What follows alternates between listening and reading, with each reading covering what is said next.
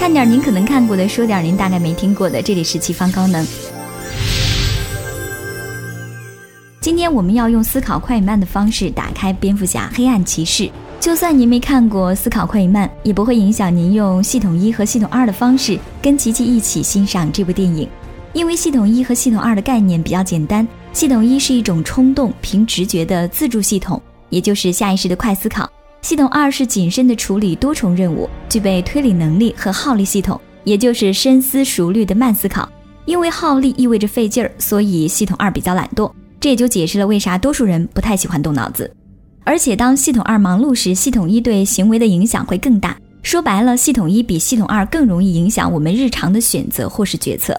而黑暗骑士当中诸多情节，其实都是小丑用轻轻一推的方式设置各种极端环境，刺激不同人的系统二，从而达到颠覆系统一的目的。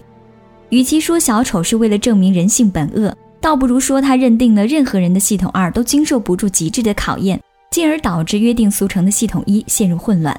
或者您可以把系统一当做底线，而小丑觉得所谓底线和原则是可以不断被打破的，这就是他的行为逻辑和处事哲学。通过小丑和检察长哈维的一段对话，其实最能反映他的想法。Introduce a little anarchy. Upset the established order, and everything becomes chaos. I'm an agent of chaos. Oh, and you know the thing about chaos? It's bear. 打破世界固有的秩序，混乱才能实现真正的公平。小丑实现这个终极目标的方式，正是琪琪刚刚所提到的， 迫使每个人突破底线，致使系统一紊乱。一旦身处其中的人们思维方式变得混乱不堪，那么这个世界的秩序自然不复存在。不同的人对于系统一的认知和坚守当然也不太一样，咱们就来逐个分析。首先是影片开场，合伙打劫银行的几个匪徒。小丑只不过提了个醒，少一个人就能多拿一份钱，自相残杀的戏码即刻上演。他们为利合作，那么为利反目也很正常。虽然他们开始也有着朦胧的系统一，那就是不乱杀人的规矩，可惜轻易的就被追求利益的贪欲打破了。底线模糊的人稍加提点，自然乱作一团。而这种程度的挑拨离间，对小丑来说其实也没啥成就感。第二个值得我们留意的情节是小丑和黑帮大佬的谈判。小丑策划的抢劫导致警方得知大佬们黑钱的动向。本来黑帮恨不得将他碎尸万段，可他却凭着三寸不烂之舌，引导大家将矛头对准了蝙蝠侠。黑帮其实跟劫匪本质一样，区别在于组织和个人。已成规模的组织需要相应的规则来束缚，因此黑帮既追求利益，也有相应的底线。可当小丑抛出干掉蝙蝠侠这样的筹码，敌人的敌人似乎可以成为朋友。负责权衡利弊的系统二受到了影响，颠覆了原本道义有道的系统一。黑帮最终决定听从小丑这个没有底线的家伙的指挥。小丑的印证是不断加强和升级的，接下来他的目标就是普通群众了。而且这次的设计显然比较复杂，先抓到一个模仿者，将他折磨致死，接着悬石于高楼之上，对路人和民众造成了极大震撼。而且模仿者画着小丑的妆容，却以蝙蝠侠的形象死去。琪琪觉得这里用了锚定效应，强化了蝙蝠侠会被小丑取代的意识。因为蝙蝠侠的形象对于不知道蝙蝠侠真实身份的普通人而言，就意味着蝙蝠侠本身。然后电视台公开了小丑留在模仿者身上的录像，这是锚定效应的再次运用，强调高谭市的混乱是由于蝙蝠侠造成的，模仿者是死于对蝙蝠侠的崇拜和信仰。这样一举两得，既增加了民众对小丑的恐惧。也减弱了他们对蝙蝠侠的信赖。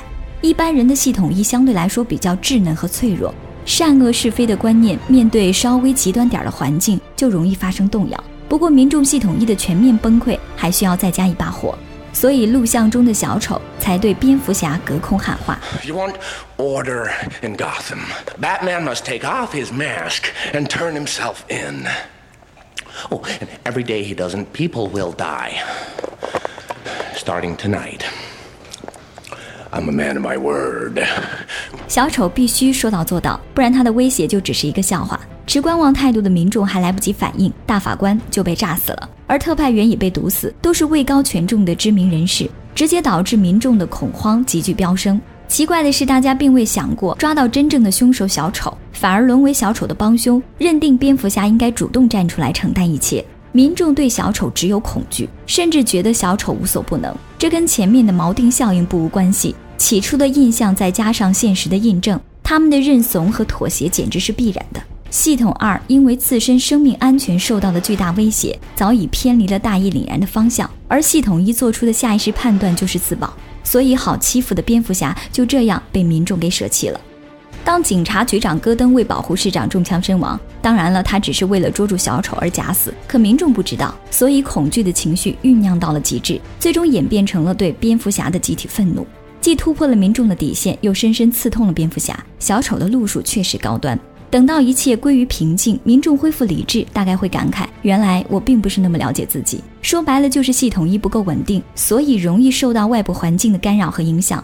本来琪琪就不乐意去探讨极端环境下人性的善恶。有头发的话，谁愿意当秃子呢？以上这些人的选择对小丑来说并不意外。他最想轻轻推一把的人是光明骑士检察官哈维和黑暗骑士蝙蝠侠。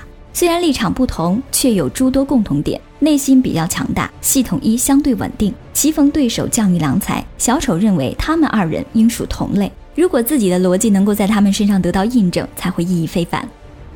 You either die a hero or you live long enough to see yourself become the villain. Look, whoever the Batman is, he doesn't want to do this for the rest of his life. How could he? Batman is looking for someone to take up his mantle. 琪琪相信哈维的这番话深深触动了蝙蝠侠，一个如此懂蝙蝠侠的人，而且还可以见光，不用藏着掖着。哈维的出现让蝙蝠侠认定高谭市的秩序维护后继有人了。然而后来，哈维的系统一却因为挚爱 Rachel 的死而崩坏。被仇恨冲昏的头脑，加上小丑的循循善诱，光明骑士化身双面人彻底暴走。大家都能感觉到，哈维经常抛掷的硬币就是他黑化的最大伏笔。硬币的正反两面看起来似乎一样，可实质还是一体两面的。小丑的设计激发了哈维潜在的另一面。然而遭受同样打击的黑暗骑士却依然可以坚守自己的系统一，并未产生丝毫动摇。如果让民众知道光明骑士哈维居然也会杀人，不光是当初打击罪犯的种种努力都会付之东流，英雄的光环一旦被打碎，随之而来的就是信仰缺失，高谭市的秩序就会像小丑所预想的那样再度陷入混乱。所以蝙蝠侠选择背锅，不杀人是他表面上恪守的原则，而他真正坚守的底线是维护秩序。为此，他愿意付出一切。Because he can take it. Because he's not a hero.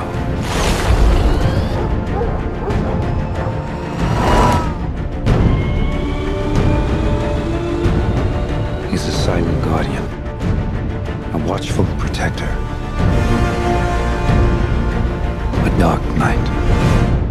小丑和蝙蝠侠正如小丑形容的那样，坚固无比的盾和锋利无比的矛，一个是混乱的制造者，而另一个是秩序的维护者。